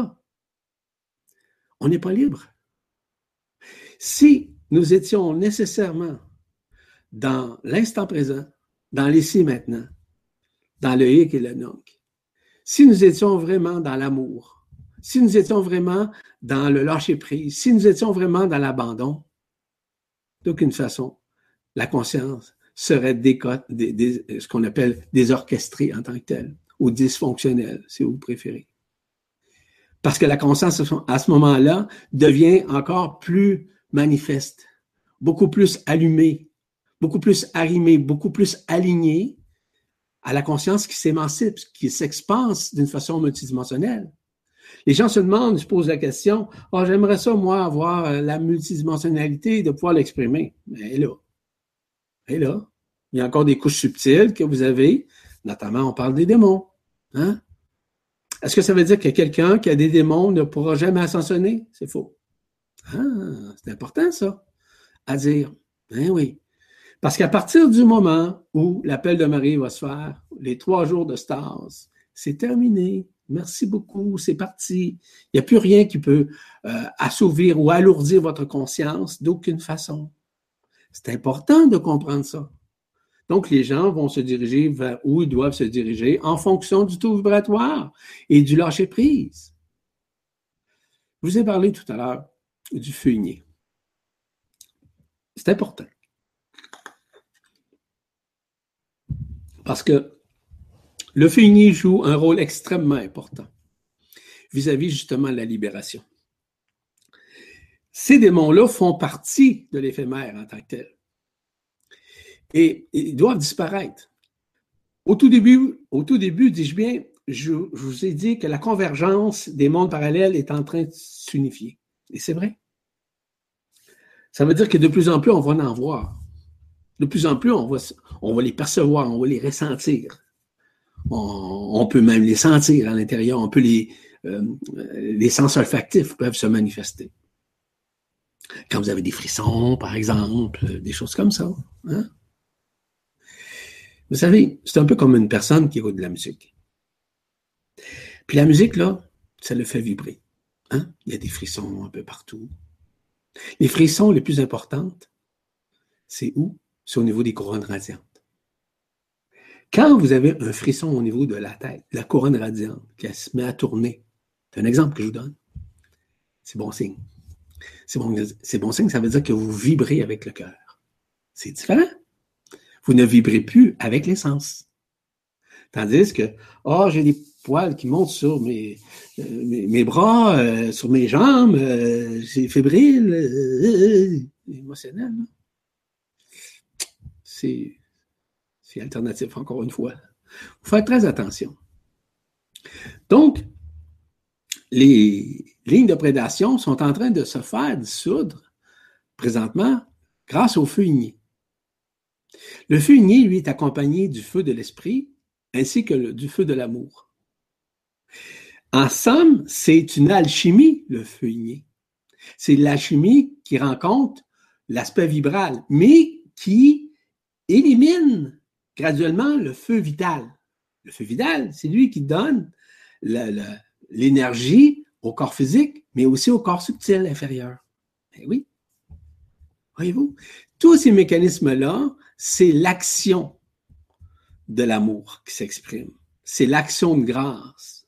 Donc, je vous ai déjà dit que la loi d'action-réaction, c'est une loi, c'est une loi de causalité. Hein? Tandis que la loi d'action de grâce, c'est une loi d'action et d'activation et de réactivation des, choses qui avaient été, euh, on pourrait dire, occultées dans la conscience. Voyez-vous les nuances? Pourquoi on est si vulnérable dans nos vies? C'est parce que l'alchimisation n'a pas terminé son terme d'unification, de libération, de dissolution. Ben oui. Parce que l'alchimie, c'est ça qui se passe à l'intérieur de nous. À partir du moment où on travaille sur nous-mêmes. Je vous parlais de se libérer graduellement de l'aspect démoniaque. Eh oui. Et ces aspects-là sont, sont encore de plus en plus forts à partir du moment où on est toujours dans nos peurs, on est toujours dans l'insécurité, on est toujours dans l'ignorance de ce qui nous sommes. Vous savez, les gens me demandent de connaître euh, davantage leur lignée interstellaire et tout ça. C'est certain que je peux pas répondre à tout le monde, non, mais j'ai des demandes de deux ans en arrière. L'affaire là-dedans, comme j'expliquais lors d'une conférence, est-ce que c'est vraiment nécessaire? Non. Sauf que je sais que ça allait aider abondamment de personnes à, à s'aimer eux-mêmes, à se reconnaître eux-mêmes. Ben oui. Pourquoi? Parce que ça fait partie d'une mécanique de révélation. Mais c'est pas tout le monde qui est prêt à accueillir ça, à comprendre ça. On se bidonne pas avec ça, là. Hein? On se, euh, comment je vous dirais, on se vautre pas avec nos nids interstellaires. Elles sont déjà à l'intérieur du canal central, canal vibral ou canal, euh, peu importe, lustral, peu importe comment on l'appeler. C'est là, c'est déjà présent. Les gens, il y a même des gens qui m'ont dit, pensez-vous que j'ai des lignées interstellaires? Ben oui, tout le monde en a. On vient, on n'est pas d'ici, je le répète souvent. Nous sommes dans ce monde, mais nous ne sommes pas de ce monde, mais pas du tout. On été enfermés ici pendant des milliers d'années. Mais c'était, euh, hein, difficile, hein? c'est encore difficile d'ailleurs. Maintenant, on a tous les mécanismes qui sont enclenchés présentement pour nous libérer de l'enfermement. Parce que ces processus avec les feux uniers, avec le feu unien en l'occurrence, c'est surtout de nous permettre de faire disparaître la personne, la personnalité, nos, nos vieux adages, nos vieilles connaissances, nos croyances qui nous enferment encore. C'est le rôle du feuillier. Parce que c'est la rencontre de l'éphémère avec la conscience, de l'éphémère avec l'éternel. La, superposition, ou si vous préférez la juxtaposition, permet justement de cette lumière, grâce au feuillier, de se réaligner à la conscience universelle, qui nous fait vivre une transmutation, une transubstantiation. Tous ces mécanismes-là nous ont été euh, nommés, expliqués par des archanges, par des maîtres ascensionnés, euh, par euh, les, douze étoiles mariales en l'occurrence. Eh oui. C'est là qu'on passe, si vous voulez, de la chenille à la chrysalide au papillon. C'est comme ça. C'était très bien expliqué d'ailleurs par Omar Mikhail Ivanov qui a donné, qui nous remplit d'explications à ce chapitre-là. C'est pour ça que je vous dis, ce n'est pas de croire. La croyance est encore éphémère. C'est simplement de le vibrer. Il faut le vivre. La différence entre connaître et savoir, le savoir, c'est qu'on l'a expérimenté. Hein? On peut savoir aussi au-delà de l'intellect, un savoir instantané. ça peut être un savoir instinctif également. Ça dépend toujours des personnes. C'est vers ça qu'on se dirige. Oui, de comprendre les démons puis ces mécanismes-là, c'est correct, c'est correct. Ça fait partie des révélations. Ces révélations-là vont permettre de métamorphoser notre conscience, de métamorphoser aussi les cellules, les organes qui, sont touchés nécessairement par ces aspects démoniaques qui nous ont maintenus et qui nous maintiennent encore dans une certaine mesure dans l'enfermement. Vous savez, nos cellules sont touchées par ça. Je vous l'ai mentionné tantôt. La psyché, hein? la psyché qui est reliée à la psychologie, qui est reliée à l'âme, qui est reliée euh, au corps subtil, euh, au chakra. Ben oui, ben oui. C'est vulnérable. Ben oui. On est atrophié dans la conscience à ce moment-là. La manifestation du feuillet permet justement de nous libérer de ces mécanismes d'enfermement. Et ça, c'est touché à, toute l'humanité sur la planète Terre ainsi que dans le système solaire, parce qu'il y a d'autres planètes, comme vous savez, puis il y a d'autres mondes qui demeurent sur ces planètes. Vous allez me dire, on ne voit pas, hein? on les voit pas, sont non, non, ils sont à l'intérieur de la planète. Mais oui, mais oui. Il y a des mondes intérieurs sur les planètes. Toutes les planètes, pour votre information. Eh oui. Ces œuvres de la lumière, ces œuvres de ces feux, je vous rappelle, nous ramènent toujours à la multidimensionnalité. Nous ramènent à l'éternité de ce qui nous sommes. Nous ramènent euh, à la relation que nous devons maintenir avec l'esprit, afin que l'âme se tourne vers l'esprit.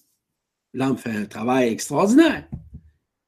Mais l'esprit, c'est lui qui prend forme dans les dimensions supérieures, je vous rappelle. C'est pas une forme physique en passant. Ce sont des formes qui sont au-delà de l'éthérisme, au-delà de l'ésotérisme qu'on connaît. Hein? Ce sont des flammes, ce sont des rayons, ce sont des énergies qui, sont, on va dire, amalgamées dans l'esprit lorsqu'ils se manifestent dans les dimensions supérieures et qui permet de, voyager d'une façon intersidérale, interdimensionnelle, hmm, qui peut nous permettre justement de vivre des éléments translationnels, c'est-à-dire de passer d'une fréquence à une autre, de passer d'une conscience à une autre, de pouvoir nous retrouver dans l'absolu. C'est large. Je parle de tout ça, évidemment, dans les séances, les séances de, de des séminaires euh, plus particulièrement. On doit laisser faire le feu igné, parce que c'est lui qui nous aide à nous libérer. Je vous donne certains mécanismes pour euh, vous libérer, vous détacher, notamment et surtout détacher de ces démons. Mais dites-vous une chose, que nous avons une aide extrêmement précieuse actuellement grâce au feu igné. Ce igné-là joue un rôle absolument déterminant vis-à-vis -vis de la libération la libération de notre conscience dit ordinaire, la libération de l'éphémère, la libération de tout ce qui nous rend, qui vulnérabilise notre conscience. Hein? Des fois, c'est difficile à dire. Hein? Bon. Il n'est plus le temps de douter. Il n'est plus le temps de tergiverser. Parce que le feu igné permet justement à la matière, à nos attachements terrestres, à, nos émotions, au mental, au corps causal, aux pensées positives et négatives d'être libérées. Voyons, c'est ça qui se passe présentement. Le feigné joue ce rôle de dissolution. Il se fait individuellement chez chaque personne. Oui. C'est certain qu'il y a des résistances. C'est certain qu'il y a encore des peurs. C'est certain qu'il y a encore des doutes. C'est certain qu'à un moment donné, on se met à se poser des questions, à tergiverser, pour dire est-ce que ça me concerne moi? Ça concerne tout le monde. On ne peut pas nier ça. Ça fait partie intrinsèquement des manifestations de la transsubstantiation, puis de la translation, puis aussi de la transcendance que nous, devons vivre. La transcendance est une guérison, non pas seulement physiologique, psychique, c'est multidimensionnel. Ça permet justement au fumier d'interpénétrer notre corps, de pouvoir nous libérer de l'éphémère afin que nous puissions retrouver cette, multidimensionnalité qui est en nous. Parce qu'en dissolvant l'éphémère, c'est là qu'on rencontre notre corps d'être traité, puis qu'on accueille le corps d'être traité, d'intégrer. Si nous sommes coincés encore par nos peurs, si on est encore coincés par euh, le fait de, ces aspects démoniaques-là qui se manifestent, c'est très difficile pour le corps de traité de venir euh, s'asseoir dans le corps physique. Hein? Donc, il attend. Il attend. Il attend que cette dissolution se fasse. Il attend que cet éphémère disparaisse, soit dissous. Ben oui. Donc les gens, oh, j'aimerais savoir mon corps de traité. Il est là, il est présent. Tous les corps de traité ont été libérés du soleil. Ça fait pas très longtemps, là, mais ça a été libéré, c'est officiel. Donc, sommes-nous prêts à l'accueillir? Encore une fois, pensez-vous que c'est le fruit du hasard si je vous donne cette vibra-conférence aujourd'hui? Ben non. C'est pour vous préparer à l'accueillir. C'est vous préparer à ouvrir vos couronnes radiantes, autant celles de la tête, du cœur, de la Kundalini ou du sacrum. C'est pas le fruit du hasard, ça, ça n'existe pas pour moi, le hasard. S'il existe pour vous, tant mieux. Mais pour moi, ça n'existe pas. Ça fait partie de, de, la loi de la dualité. Mais tout ça permet justement la réactivation. Je vous ai parlé tout à l'heure des cinq corps subtils supérieurs, des cinq chakras supérieurs. C'est eux maintenant qui ont préséance. Et je ne vais pas rentrer dans les techniques, là, mais il y a encore des techniques qu'on veut euh, encore alimenter vis-à-vis -vis euh, le travail au niveau des sept chakras et des sept corps subtils. Désolé. Ça va disparaître, ça aussi. Eh oui, vous rentrez dans l'ère nouvelle, de la conscience nouvelle afin que la réunification se fasse. Et pour que la réunification se fasse sur un plan multidimensionnel, c'est un lâcher-prise immédiat qu'on doit, avoir dans la conscience. De ne pas se fier sur les autres, de se fier sur soi-même. Je veux pas que vous me croyiez, là. Absolument pas. Je veux simplement que vous soyez conscient de ce que moi j'ai pris conscience, puis que j'ai vécu et que je vis. C'est pas parce que je suis meilleur que vous, je suis pas meilleur que personne. J'ai pas la prétention, je serais un, je dirais bien, un prétentieux, puis aussi un, un condescendant de vous dire ça. Non, pas du tout. Nous sommes à nos phases. Chacun a des phases. Chacun a des préphases aussi. Chacun a des stages, chacun a des préstages aussi. Chacun le vit selon son taux vibratoire, selon surtout son lâcher prise. Le feu igné joue un rôle extrêmement important. Ne soyez pas étonnés. Ne soyez pas étonnés de ce qui se passe actuellement. C'est à vous maintenant à continuer votre processus de révélation, votre processus de conscientisation, votre processus de, de votre spiritualité qui doit plutôt s'unifier que rester encore dans les dogmes, dans les techniques ou dans les croyances ou dans les connaissances qui sont complètement obsolètes. C'est vous, c'est vous. Et à partir du moment où vous allez lâcher prise là-dessus, vous serez royalement étonné dans votre souveraineté intérieure que tout se passe par l'intérieur, non pas par l'extérieur. Parce que ces démons, ils attendent que vous soyez vulnérable, que vous soyez fatigué, que vous soyez en colère. Si ça vous tente de continuer ça, c'est à vous, ça vous appartient. Ça vous... Écoutez bien, je, je veux nuancer. Ça vous appartient pas, ça vous habite, c'est différent. OK? Ça vous habite, mais ça ne vous appartient pas. Il n'y a rien qui nous appartient. Le corps physique ne nous appartient pas. La conscience ne nous appartient pas. Il n'y a rien qui nous appartient. Le bout de terrain que vous avez, votre maison, votre automobile, ça ne vous appartient pas. Ça appartient à personne. Ça appartient à l'énergie.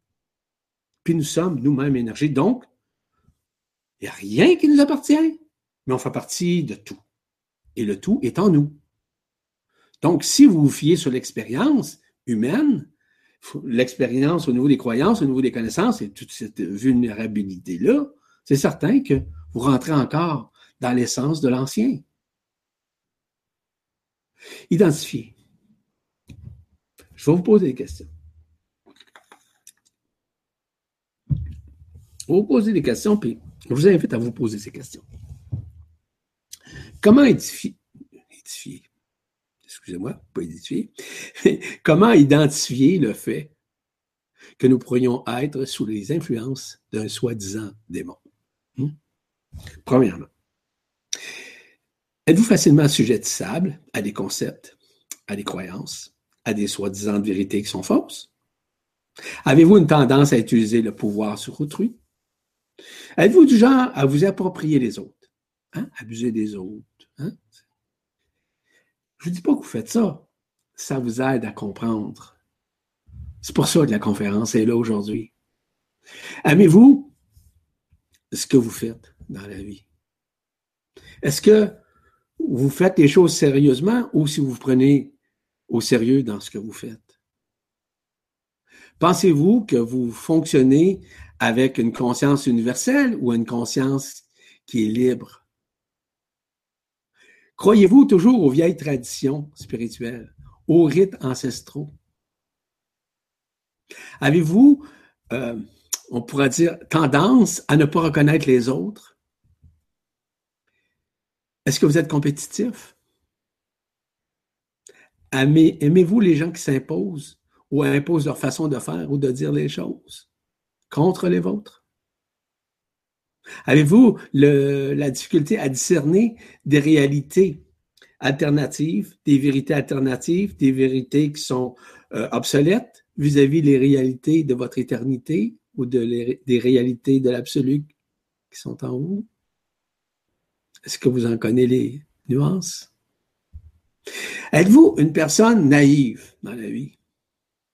Jusqu'à aller à la, on pourrait dire, à la bonacité, par exemple. Est-ce que ça veut dire que vous devez vous culpabiliser dans tout ce que je vous pose comme question? Ben non. Reconnaître. Reconnaître. C'est tout. Pas plus que ça. Parfait. C'est reconnu? Parfait.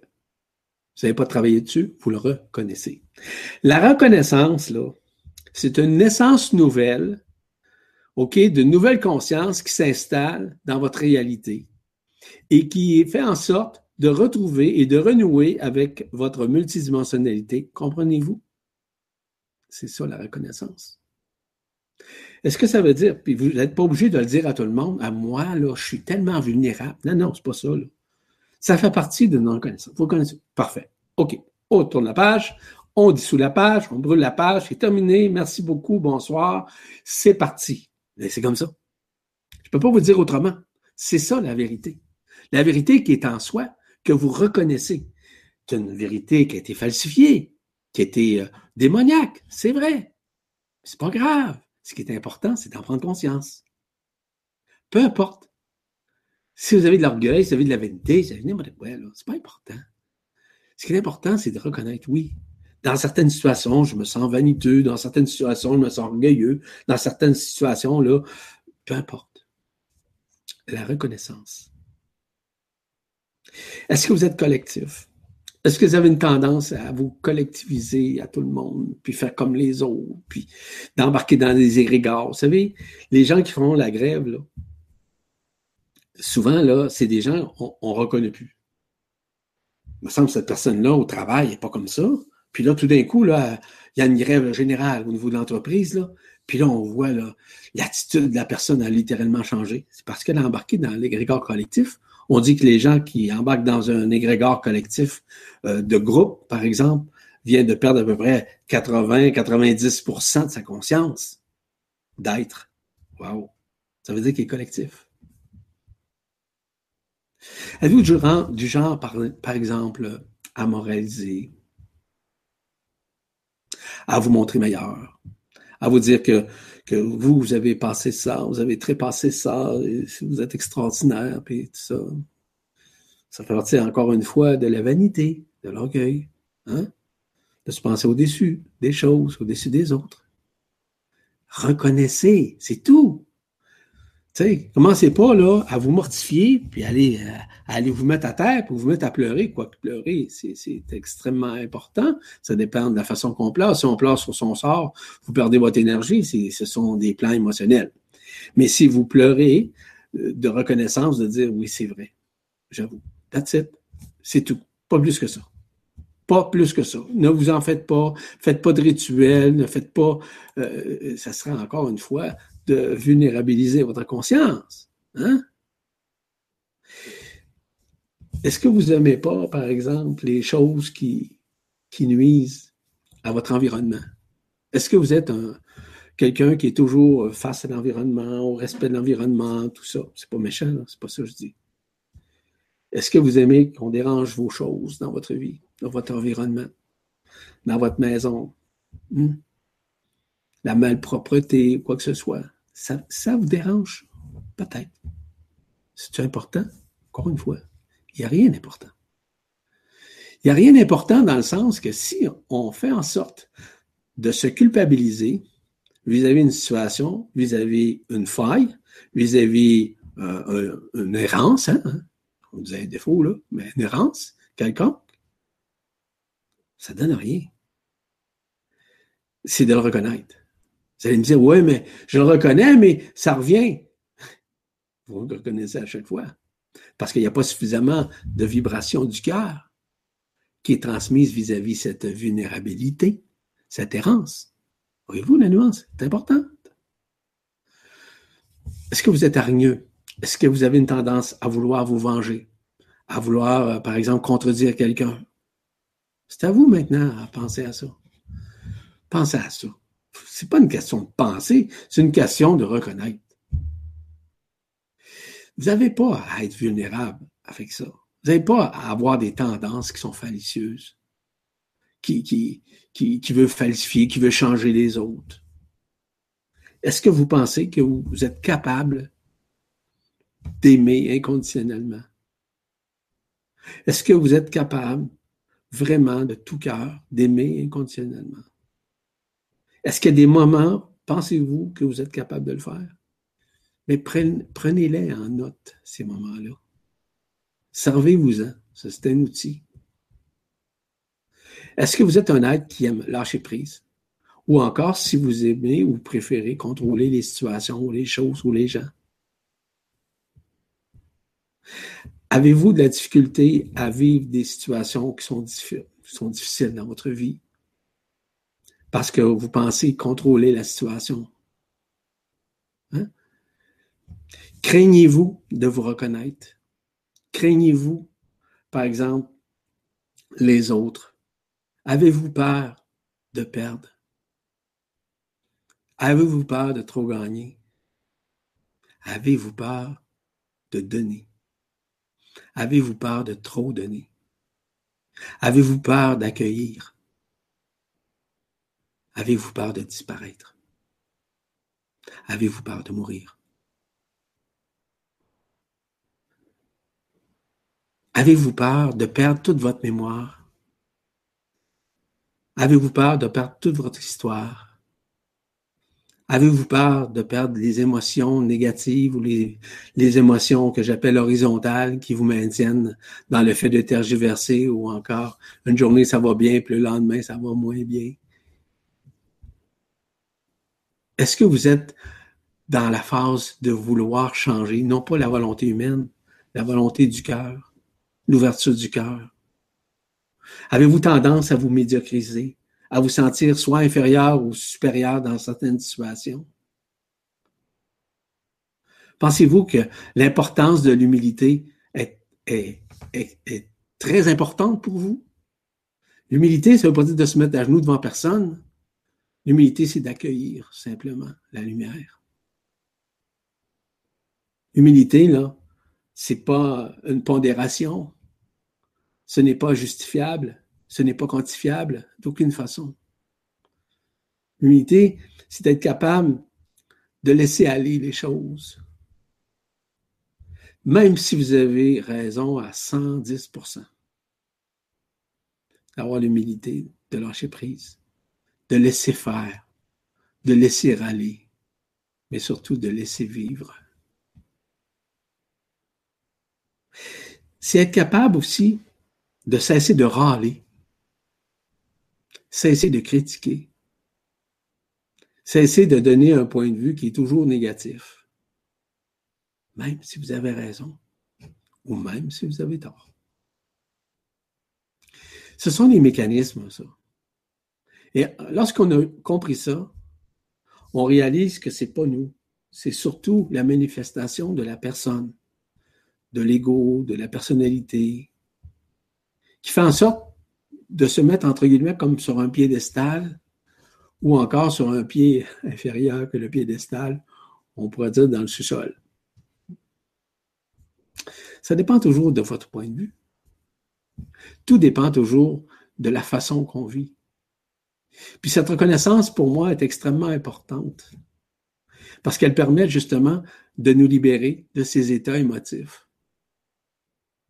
Et ça se fait quand? C'est dans le pardon le pardon de soi, le pardon aussi pour les autres, chez les autres aussi. C'est d'être capable de commencer à neuf avec une conscience plus avancée, avec une conscience plus consciente de ça. C'est d'être capable de comprendre ça. C'est reconnaître que la vie est courte, c'est vrai, mais on était dans des cycles incarnationnels, comme vous savez. Donc, il n'y a pas grand monde qui vit jusqu'à 100 ans aujourd'hui. Il y en a. Hein? Il y en a une qui est décédée, je pense qu'elle avait 114 ans, la semaine dernière. Bon, ben, elle a vu des choses, elle, hein? C'est pas important, ça. La vie est éternelle. Vous savez, quand on traverse l'autre côté du voile, c'est tellement simple. Tellement simple. Pensez-vous, les gens ont peur, ont peur de mourir. Hein. Ils ont peur de mourir parce qu'ils ne connaissent pas ça, ce que c'est la mort. La mort, c'est une translation. C'est transitoire. Ça prend quelques, quelques instants. Tu traverses le côté du voile. C'est un instant, c'est waouh. C'est quelque chose d'extraordinaire. Eh oui. C'est ça. Les gens ont encore peur. Les gens ont encore, encore peur parce que ils sont pas capables de se reconnaître. Je vous le disais, hein? dans l'humilité, c'est l'acceptation. c'est apprendre de nous-mêmes, c'est apprendre des autres, c'est apprendre à nous connecter, c'est apprendre à lâcher prise, c'est apprendre à nous abandonner, c'est apprendre à nous pardonner, c'est apprendre à éviter de toute façon et à tous les points de vue de se culpabiliser ou de regretter. Si nous sommes dans le regret, si nous sommes dans la culpabilité, les failles sont toujours là et sont toujours ouvertes. Donc, ne vous surprenez pas si vous êtes encore euh, malheureusement touché par ces aspects démoniaques. Eh oui. Regardez, regardez ce qui se passe en vous. Ayez la foi. Pour moi, la foi, ça n'a rien à voir à une croyance. À croire, par exemple, que vous allez monter au ciel ou que hein, vous allez vous incarner de nouveau. Euh, non. Pour moi, la foi, c'est une certitude. C'est un feu qui est en dedans de moi, qui dit que tu es un être éternel et que vous êtes également éternel et que nous sommes dans une phase de transcendance, mais surtout du retour à l'éternité qui est en nous déjà, qui est absolue. Ça n'a rien à voir à traverser, si vous voulez, dans un monde, parce que les dimensions sont toutes interreliées les unes aux autres.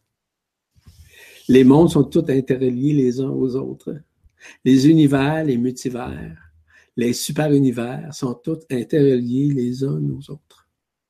Donc, lorsque nous sommes dans la multidimensionnalité, lorsque nous avons atteint le seuil au niveau de la cinquième dimension, qui était le tremplin, comme je vous l'ai mentionné tout à l'heure, nous avons accès à l'unité, à l'unification, à la loi de l'un, la loi de un, peu importe. Eh oui. Et c'est ça la foi. Parce que je le sais, ça.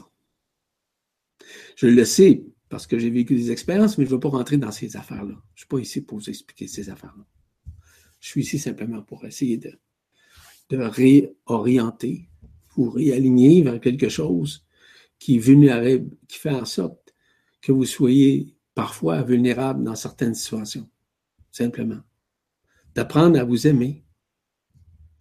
Le processus de, de, de compréhension au niveau de la conscience vis-à-vis les démons, c'est un processus qui peut permettre de progresser sur un plan spirituel afin que la spiritualité qui a été enfermée, qui a été falsifiée, redevienne une spiritualité de réunification.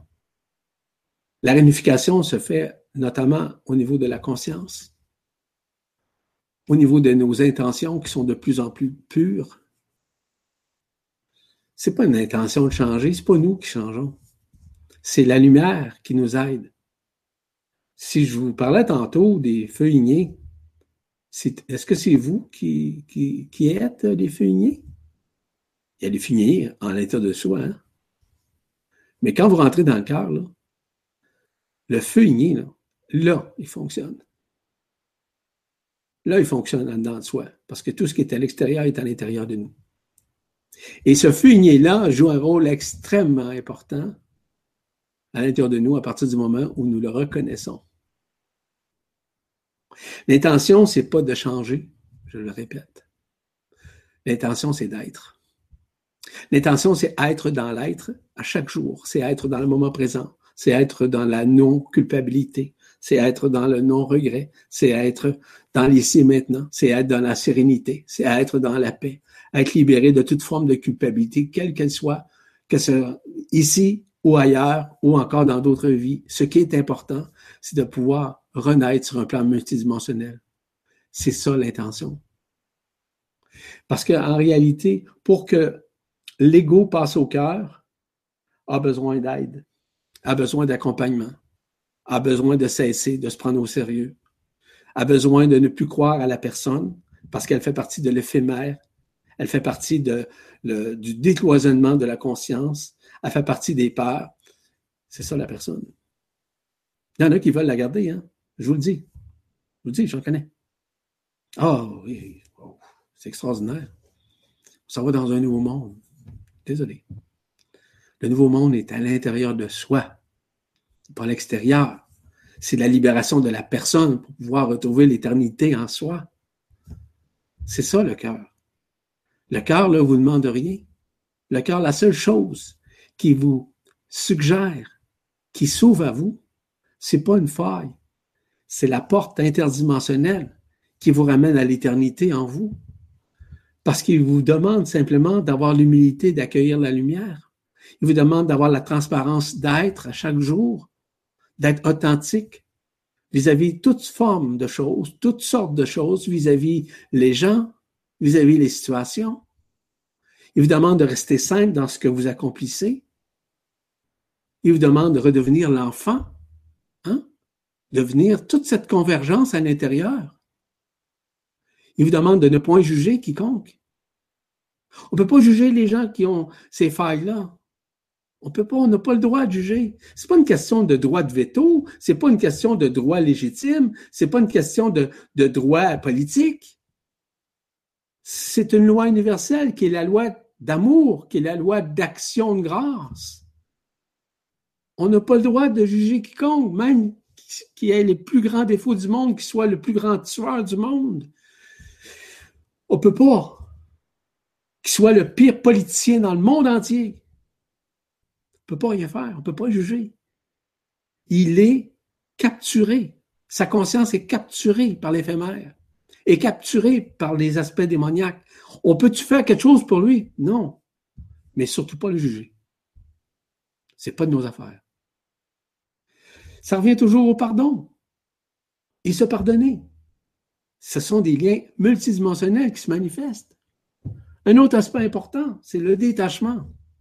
Le détachement de l'ancien, le détachement de nos émotions, le détachement de ce que nous croyons, penser, le détachement de, l'aspect matériel, de l'aspect aussi euh, familial. C'est pas du rejet, c'est pas de l'abandon, c'est pas ça que je vous parle. Des émotions qui sont relatives à ça. Oh, j'ai peur de perdre mon père, j'ai peur de perdre. Hein, bon, c'est ça. Vous détachez de l'émotion de ça.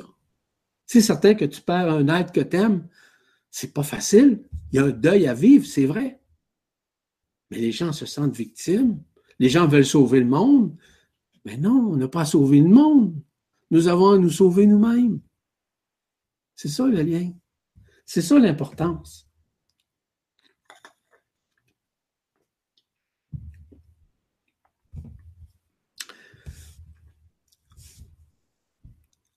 Au cours des dernières des âges, le Christ nous a apporté une, une prière absolument extraordinaire qui s'appelle le Notre Père. Mais j'aimerais ensemble que nous puissions, on n'a pas besoin de le formuler, mais que vous compreniez les nuances de ce que représente le Notre Père.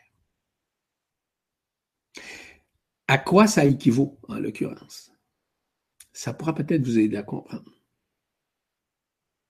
La compréhension du Notre Père, c'est au-delà de la forme. La compréhension de Notre Père, c'est une clé multidimensionnelle, très subtile et surtout extrêmement efficace, voire même efficiente. Parce que ce n'est pas une prière banale. Le Christ l'a porté, écoutez, là, c'est pas n'importe quoi. Prenons par exemple, on, va y aller, pas mot par mot, mais on va dire comme petite phrase par petite phrase. Mon Père, hein?